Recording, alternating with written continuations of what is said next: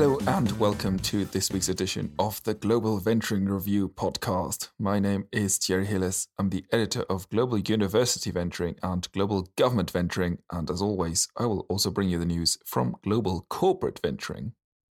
As always, quite a lot to get through, so let's dive right in, starting with deals.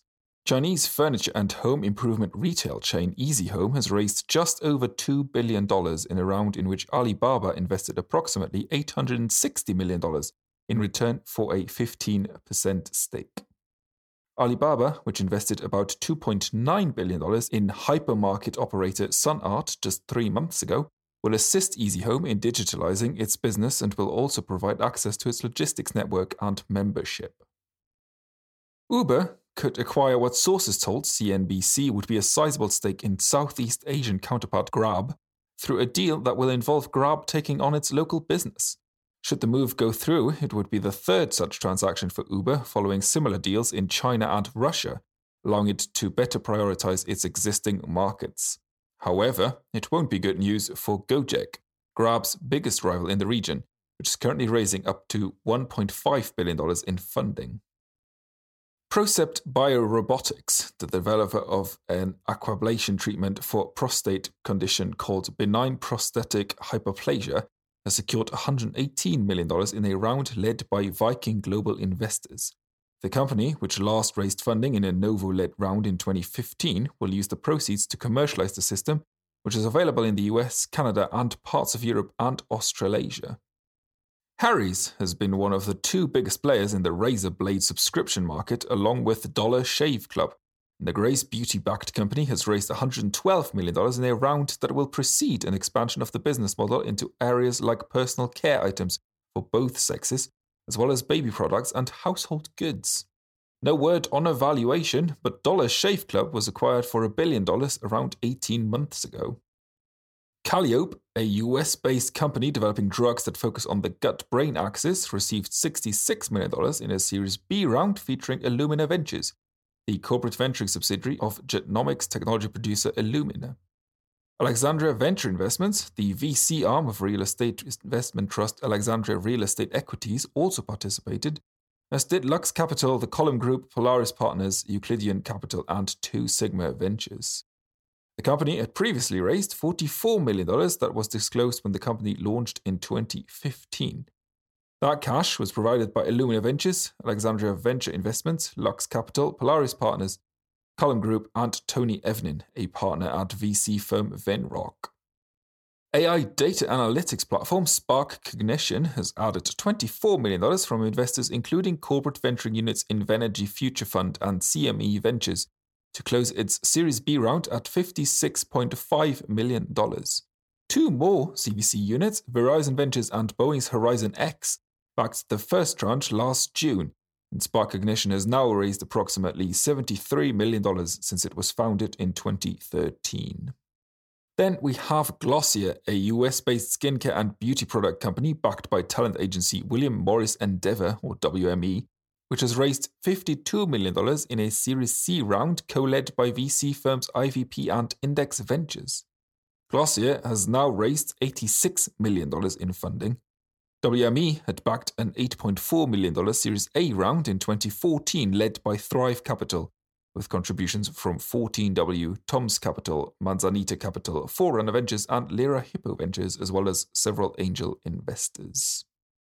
And financial services provider Power Financial has invested another $51 million in robo advisor operator Wealthsimple, taking its total commitments to $165 million, according to a statement on Wealthsimple's website. The funding will be used by Wealthsimple to expand the service and tools it offers through the platform, which has some $1.45 billion under management on behalf of its clients. Smart glasses developer Orcam has received $30.4 million in funding from investors including Clal Insurance at a reported valuation of about a billion dollars. Now, that might not sound like a lot of money, but Orcam, which counts Intel Capital as an earlier investor, is actually set to be prepping an IPO for 2019 and will aim to raise one more substantial round of funding before then, having so far secured a total of $130 million, according to Reuters. And on the university side, we have Liquidia Technologies, a US based biopharmaceutical spinout from University of North Carolina at Chapel Hill, which has raised $25.5 million in funding. The round, which has a target size of $53.3 million, includes up to $27.8 million in Series D shares offered to existing stockholders in a rights offering. The identity of the investors has not been disclosed, however. Liquidia has developed technology dubbed PRINT to precisely engineer drug particles, and it has a range of drug candidates in its pipeline, including lead candidate LIQ 861, a treatment currently undergoing a phase 3 trial for pulmonary arterial hypertension. Moving on to funds. SoftBank Vision Fund has already secured some $40 billion from Middle Eastern sovereign wealth funds PIF and Mubadala Investment Company. And now the CEO of Bahraini Sovereign Wealth Fund, Mumtalakat, has confirmed it too is in talks to invest. A sizable contribution from Mumtalakat could lift the fund, which has so far secured $97.7 billion, to its $100 billion target. Switzerland's headquartered biotech and chemical supplier Lonza Group has formed a corporate venturing fund in partnership with US based venture capital firm Prolog Ventures. Prolog Lonza Consumer Fund will invest in North America based consumer healthcare technology developers working on products that can improve or maintain the health of people and their pets or companion animals and on Global University Venturing Cove Fund, which is a family of seed stage venture capital funds that invests in companies affiliated with University of California system, has raised more than $12 million for its second fund. The figure actually represents a first close, with a regulatory filing indicating a $15 million target size. LPs have not been named, though Cove's business model relies heavily on private investors, such as entrepreneurs and executives sourcing deals. Cove Fund was launched back in 2015 by UCI Applied Innovation, a commercialization arm of UC Irvine that also aims to cultivate a local ecosystem. And its first fund had achieved a $6 million close and currently counts 16 portfolio companies. And with that, let's look at exits. Flatiron Health agreed to an acquisition by investor Roche in mid February that will involve the latter paying $1.9 billion for the company's outstanding shares and much of the attention has understandably been on Roche. But in a big deal by GCV News editor Robert Lavine, he looks at the transaction through the lens of GV, which invested in the oncology research platform's $8 million Series A round before returning to lead a Series B. GV's life sciences team has scored a flurry of exits in the recent months, and the unit still has some 10 figure healthcare focused companies in its portfolio. And talking of GV's recent spate of life sciences exits, it looks like the next one might be Arcus Biosciences. Immuno-oncology therapy developer Arcus has filed for a $100 million IPO, having previously raised $227 million in VC funding. GV is the company's largest external shareholder, but Novartis, Celgene, and Taiho are also among its backers, as is Stanford University. And social media company Momo agreed to acquire China based social engagement platform Tantan for about $760 million, allowing media group Bertelsmann and social network operator YY to exit. The transaction will consist of $601 million in cash and 5.3 million newly issued shares of YY that would equate to $162 million based on its closing price on Nasdaq on Thursday. The deal would give Tantan's shareholders a 2.7% stake in Momo. Tantan had raised $120 million since being founded in 2015.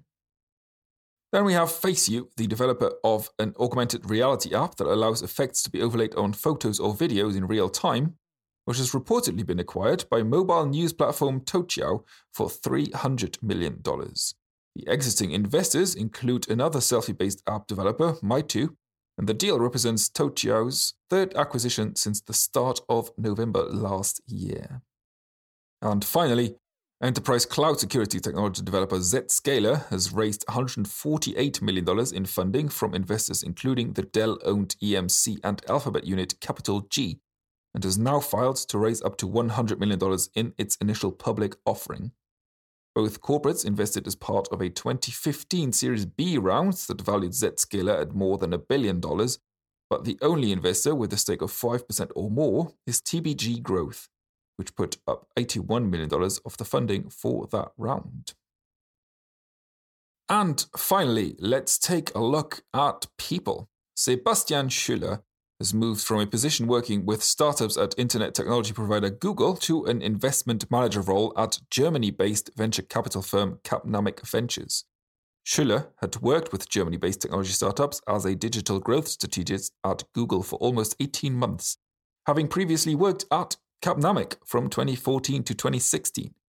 Capnamic announced Schüller's hiring at the same time as his promotion of Christian Knott from principal to partner and the appointment of Friedrich von Bossel as an investment analyst. And Rob Rosenberg has joined Prolog Ventures, the firm who launched a fund with Lonza Group we mentioned earlier, as a partner. He had previously spent two years as a senior VP of business and corporate development at vision testing technology developer EyeNetra. And then on the university side, we have Alison Campbell, director at Knowledge Transfer in Ireland, who was sworn in as chair of professional organisation University Technology Managers, or AUTM. Campbell's term will run for one year and marks the first time a representative from outside the US will act as the organisation's chair. She officially took over her new duties at AUTM's annual meeting last week. Campbell's list of accomplishments is a long one, she helped establish KTI, is a founding director of Alliance of Technology Transfer Professionals, and has held various positions for Professional Association Praxis, now known as Praxis AURIL. She was also Director of Innovation and Managing Director at King's College London Business, the institution's tech transfer office, during which time she was awarded an Order of the British Empire for her contributions to knowledge transfer in 2010 and that made her the first professional in the field to be recognized with an OBE. And with that, once again, you are mostly caught up. As always, there is much more on globalcorporateventuring.com, globalgovernmentventure.com, and globaluniversityventuring.com, including a guest comment by the aforementioned Alison Campbell, actually, about why universities do research commercialization. So I do recommend you go and check that out. As always, if you do have any feedback, feel free to email me at theles at mawsonia.com. That's T H E L E S at M A W S O N I A dot com. Leave us a review on iTunes, Stitcher, SoundCloud, wherever you download this podcast from. Give us a good rating if you want to. And don't forget to recommend us to your friends and colleagues. And thank you very much to those of you that have already done so. We really appreciate it. This has been the Global Venturing Review podcast. My name is Thierry Heles, and I will speak to you again next week. Goodbye.